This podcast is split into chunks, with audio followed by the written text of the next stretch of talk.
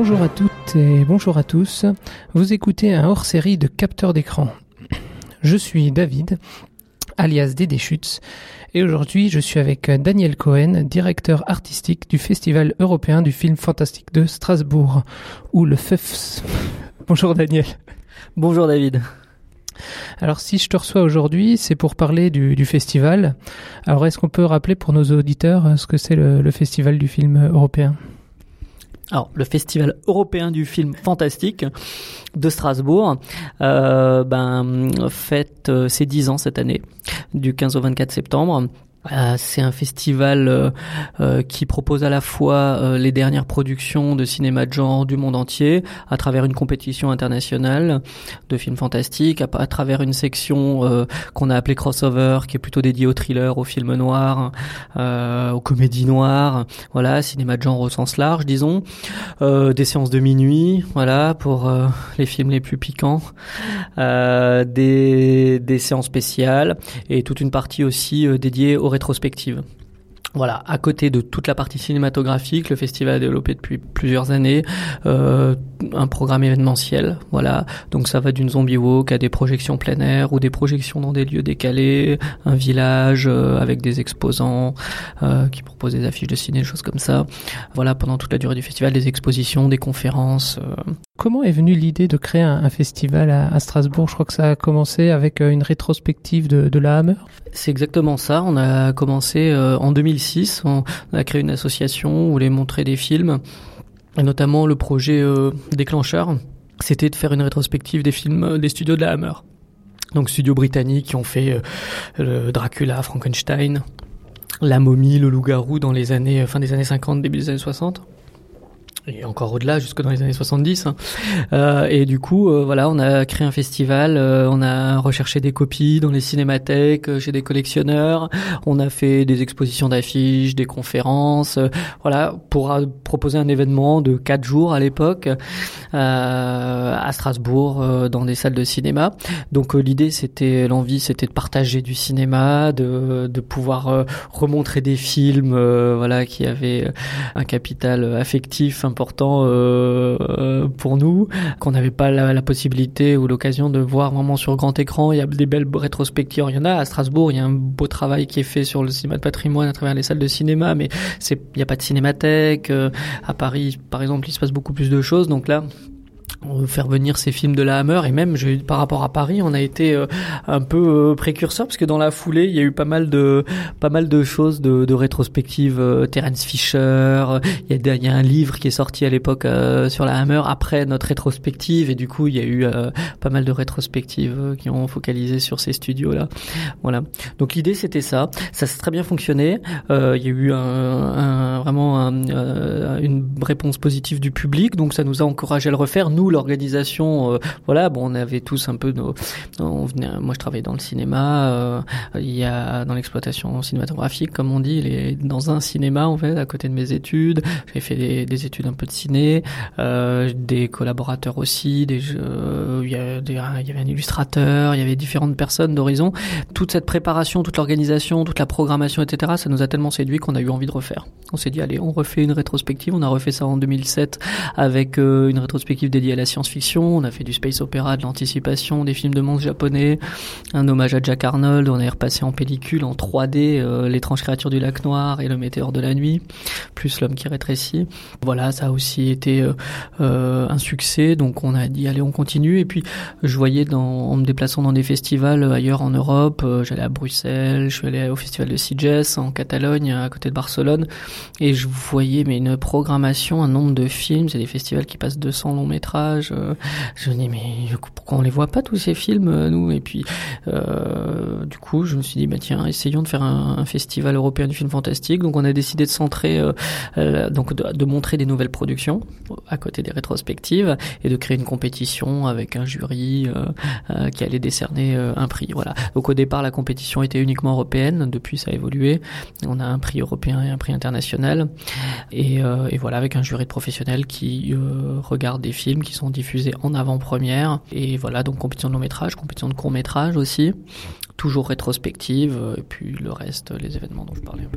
Oui, justement, vous avez, vous avez des, des, des invités prestigieux. Vous aviez eu Romero, là, qui nous a quittés dernièrement, mais aussi Dario Argento, Joe Dante, Toby Hooper, des, des grands noms. Cette année, vous avez qui Alors, cette année, on aura William Friedkin, le réalisateur de L'Exorciste, voilà, notamment, hein, mais qui a une, une, belle carrière cinématographique, qui a fait des films très importants comme French Connection, qui était un polar très important dans l'histoire du cinéma, euh, euh, puisque voilà, il filmait de manière très très réaliste. Il a fait aussi euh, Cruising avec Al Pacino, qui est un thriller euh, bien bien bien musclé sur un, flic qui, qui infiltre les milieux gays SM pour pour trouver la trace d'un serial killer qui officie dans ce milieu-là. voilà, plus ses derniers films, Bug, Killer Joe et notamment Sorcerer, son film un peu maudit puisqu'il a été bloqué pendant pas mal d'années, euh, qui est un remake euh, du Convoi de la peur de, Clouseau. voilà, donc là c'est William Friedkin, à qui on donnera un prix d'honneur pour l'ensemble de sa carrière, sera au festival et fera aussi une masterclass qui sera suivie de la projection de Sorcerer.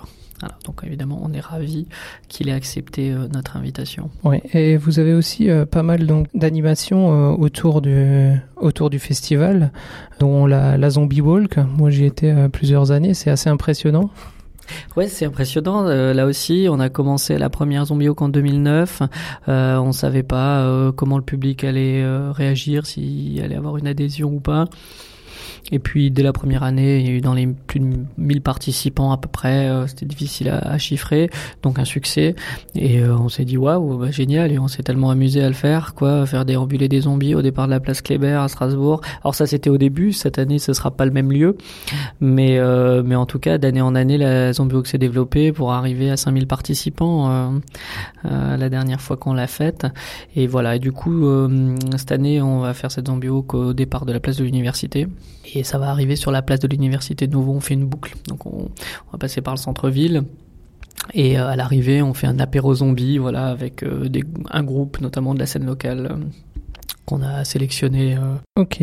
Vous avez aussi des, séances un peu particulières, donc devant devant la cathédrale, et aussi cette année le, le drive-in avec avec le film Christine. C'est quand même quand même original de faire un, drive-in, surtout en, en pleine ville, quoi. Ouais, alors effectivement, là, le drive-in, c'est pour les 10 ans du festival, on a décidé d'ajouter des nouveaux événements. Donc euh, effectivement, ce drive-in sera en, en, pleine ville. C'était pas évident de trouver un lieu et on a trouvé ce toit de parking euh, de la place des Halles, euh, le parking Wilson, euh, où, sur lequel on aura déjà des voitures. Hein, voilà, c'est un partenaire euh, Cities qui fait de l'autopartage, qui mettra les voitures à disposition. Donc le public vient, s'assied dans la voiture et puis voit le film. Donc en plus Christine et John Carpenter, donc on est complètement dans la thématique. Là, je pense que les gens ne seront pas rassurés de voir le film dans une voiture. Donc c'est un peu l'idée. Et effectivement, euh, voilà, le lieu est aussi insolite. L'événement, euh, voilà, c'est la première fois qu'on qu fait un drive-in. Ça fait un moment qu'on voulait en faire un, donc euh, pouvoir faire un drive-in à Strasbourg. Et puis dans ce lieu un peu particulier, avec ce film-là, effectivement, ça en fait un, un événement assez exceptionnel. Donc ça, c'est un des événements. L'autre événement, c'est une projection des Dents de la Mer deuxième partie sur le bassin d'Austerlitz. Oui, parce que vous aviez fait la, la première partie dans la dans les bagnes municipaux et ça avait été euh, pris d'assaut euh, très très vite quoi les places.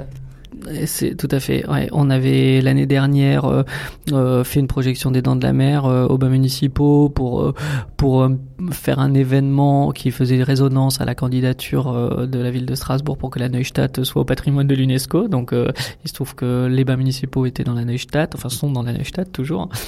Et, et effectivement là on a fait on a on a mis tout au carré quoi. On a fait la deuxième partie et sur un sur un bassin plus grand.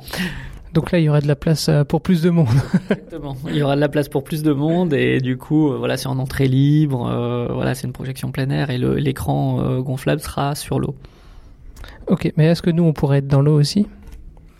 Non, on n'a pas retenu cette option, donc le public sera sur la presqu'île Malraux. Euh, c'est un peu plus compliqué sur un plan d'eau euh, de, de, mettre des spectateurs euh, voilà, sur des bouées de nuit. ouais. Des fois qui dérivent, on les retrouve plus. Vraiment un requin. On sait... Ok. Euh, de, depuis euh, depuis deux ans, je crois, vous avez aussi des, un, un, festival de, de jeux vidéo. Euh, pourquoi cette, cette ouverture en plus du, du, du cinéma? Alors ben déjà parce que voilà c'est il y a des il y a des interactions euh, évidentes entre le, jeu vidéo et le cinéma fantastique. Euh, voilà il y a beaucoup de jeux vidéo dont les thématiques sont de la science-fiction, de l'horreur, du fantastique. Euh, euh voilà il y a maintenant beaucoup de beaucoup de professionnels qui euh, qui sont dans les deux médiums où il y a beaucoup d'influence cinématographique dans le développement de jeux vidéo. On avait invité quelqu'un qui illustrait bien ça il y a quelques années, Frédéric Rénal, le créateur de Lone in the Dark qui est le premier survival horror en jeu vidéo, et c'est un Français, euh, voilà, qui, qui, qui, symbolise, qui cristallise bien ça. C'est quelqu'un qui, qui, qui, regardait des VHS, euh, voilà, euh, chez lui à, à la grande époque du cinéma d'horreur, et, ce, cinéma a complètement influencé son, son travail sur le jeu vidéo. Voilà, ah, il nous semble aussi que au moment où on a décidé de faire ça, maintenant ça fait cinq ans, qu'on a créé une compétition internationale pour les développeurs de jeux vidéo indépendants l'Indie Game Contest. Euh, qu'il n'y avait pas vraiment de, focus sur ça en France, que c'était important de faire une compétition pour mettre en avant euh, cette création euh, euh, vidéoludique euh, dans le domaine dans le dans le dans le domaine du jeu indépendant.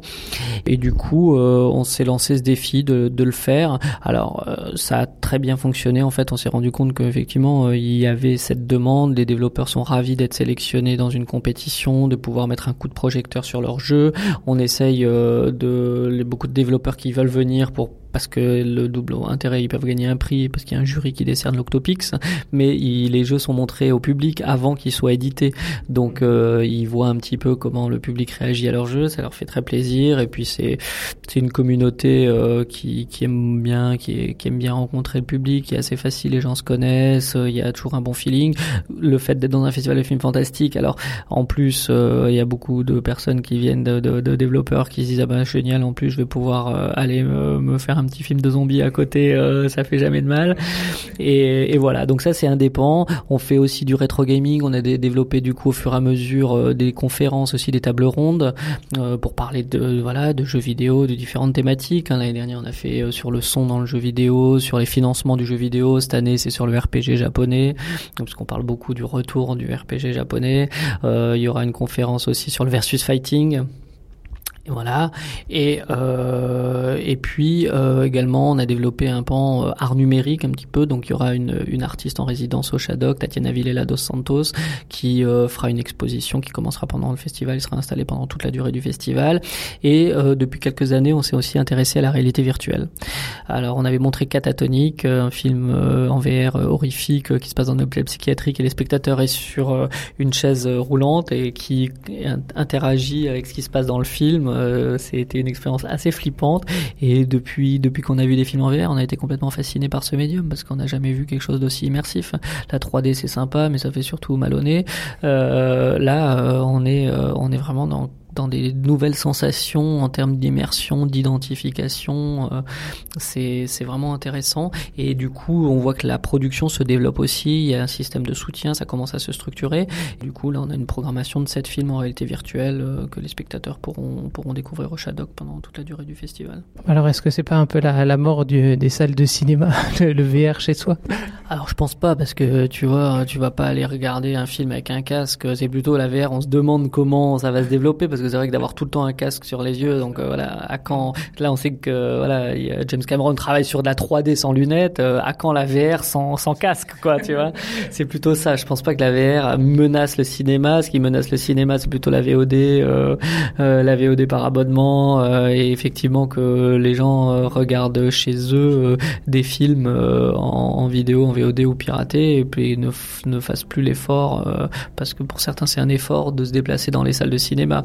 Pour le coup, euh, c'est le contraire. À un moment donné, comme on a commencé avant que tous les casques, les Oculus euh, et autres casques pour PlayStation 4 euh, soient commercialisés, ou le Vive, on a on commencé à montrer la VR et quand ces casques-là ont été commercialisés, on s'est dit tiens, est-ce que vraiment les gens vont venir? Alors que maintenant ils auront les casques chez eux. Et il se trouve que oui, parce que tout le monde n'a pas un casque chez soi. Et deuxièmement, tout le travail de sélection qu'on fait d'œuvres eh ben, c'est un travail de sélection justement et dans la, profusion de ce qui est présenté, de différentes qualités. Euh, c'est bien aussi, un festival sert aussi à ça, c'est de pointer des choses, de, de présélectionner, d'accompagner aussi un spectateur ou de lui faire une proposition, quoi, qu'il aime ou qu'il aime pas. En tout cas, c'est l'idée, c'est de proposer et de faire une sélection. Justement, euh, la, sélection des films euh, que l'on pourra voir. Alors, en, en, film d'ouverture, vous, vous avez le ça donc de l'adaptation de, Stephen King. Euh, donc ce sera avant la, sortie euh, officielle, c'est ça? Ah oui, tous les films euh, dans la sélection officielle, donc les nouvelles productions, sont diffusés avant la sortie. Hein. Donc effectivement, là, il se trouve que ça, une sortie nationale dans la foulée, il sort le mercredi 20 septembre en France et on le présente euh, vendredi 15, donc cinq jours avant.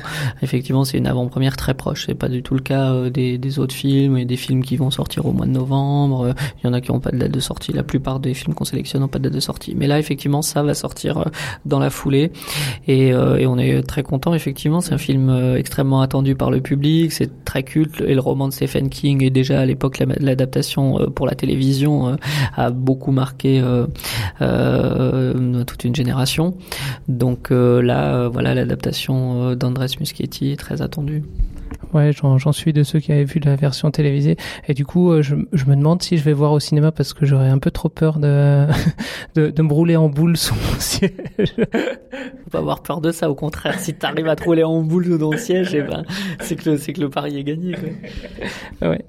Euh, j'avais aussi, euh, dans, dans la sélection euh, crossover, j'avais noté The Little Horse, donc un film avec des, des nonnes. On est un peu loin de, de Sister Act, là, quand même.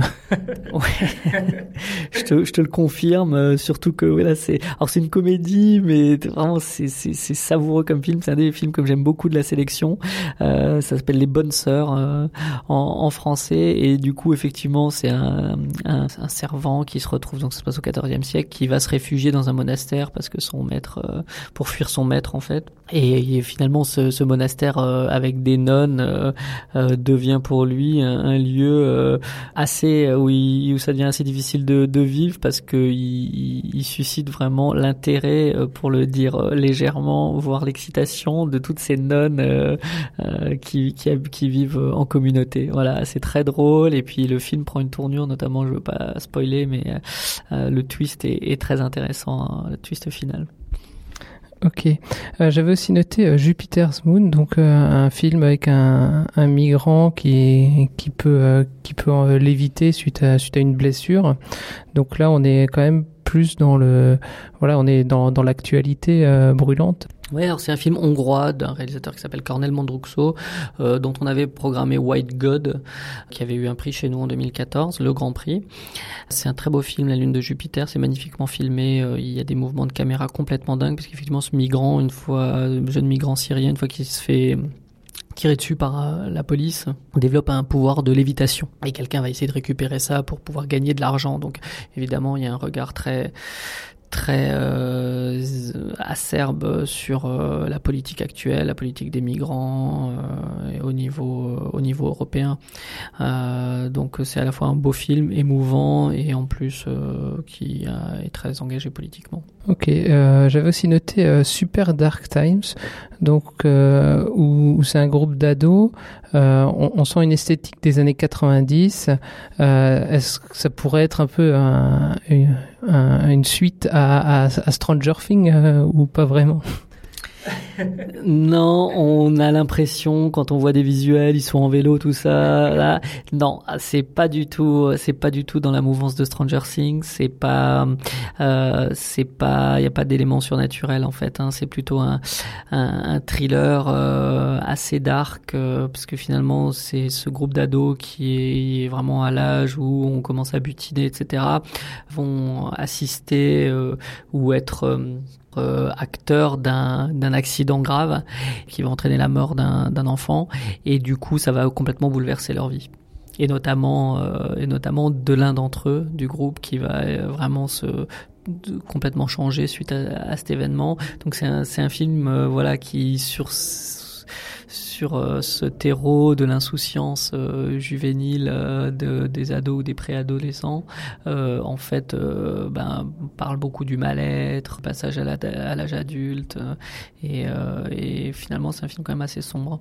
J'avais aussi noté encore Mayhem, donc un, film où ça, ça, tue dans l'open space, c'est ça un peu le. c'est un peu ça. Alors c'est oui, c'est la lutte des classes là, c'est-à-dire que en fait, il y a une contamination et dont les, employés euh, ben, vont essayer de se, farcir les patrons finalement à la fin. C'est de Joe Lynch, c'est le réalisateur de Nights of Badass Dome qu'on avait programmé au festival il y a quelques années. C'est un film qu'on a sélectionné en Midnight Movies. Euh, c'est très très fun. Et, un petit dernier, c'est Ron Goosen, euh, Low Budget euh, Stuntman. J'ai pas encore vu cette, euh, bande-annonce, mais j'ai pu voir la, bande-annonce des, mêmes réalisateurs, New, New Kid Nitro et New Kids... Turbo. Turbo, merci. Et c'est vrai que son, son univers est, est, quand même assez déjanté, quoi. Ah bah c'est un peu les enfants terribles néerlandais là, l'équipe. Et alors, Ron Goosens et pour ce film-là, c'est on est dans un autre registre. C'est l'histoire d'un type qui est cascadeur et qui veut récupérer sa femme voilà, euh, récupérer sa femme, c'est-à-dire que bon, sa, sa, sa femme l'a trompé, elle en a assez de lui, euh, est-ce qu'il est jamais là, il est toujours au pub euh, à boire des coups avec les potes et tout, et, du, et voilà, et donc finalement c'est ça, ça change un petit peu de New Kids, des deux New Kids, Turbo et Nitro, mais toujours avec un humour noir décalé, des blagues de mauvais goût mais assumées qui les caractérisent. Donc là il y a un vrai, il y a, il y a un fan club hein, de, de ces gars, donc qui ont la moustache et le mulet, euh, voilà, euh, supporter de la jazz d'Amsterdam, quoi. Et c'est, nous, on a, on a été les premiers à montrer en France les New Kids, et, euh, et voilà, il y a des mecs qui venaient en salle avec la moustache et le mulet et le, et le gilet matelassé à manches courtes, quoi. Ok, bah je vous j'encourage tous nos tous nos auditeurs à, aller voir la, sélection parce qu'il y a y a plein de plein de bons films là on en a fait que que quelques uns. Euh, T'as quelque chose à, rajouter sur le festival ou? Ben c'est nos 10 ans. Voilà, donc euh, pour nos dix ans, on a voulu partager euh, euh, avec le, les spectateurs, ben voilà, notre, notre passion du cinéma et puis et puis faire cette programmation et, cinématographique et événementielle qui aura pendant dix jours, ben la, la concevoir comme un gros gâteau d'anniversaire qu'on a envie de partager avec tout le monde. Alors voilà, venez fêter avec nous. Ok, ben alors bon anniversaire et, et à bientôt en salle. Merci Daniel. Merci David, à bientôt.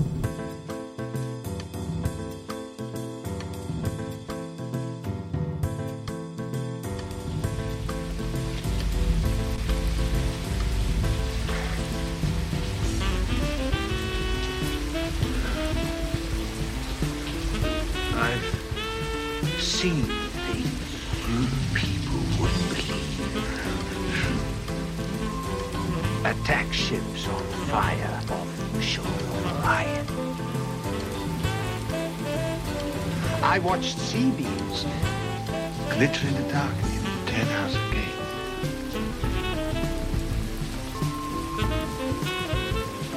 All those moments we lost in time.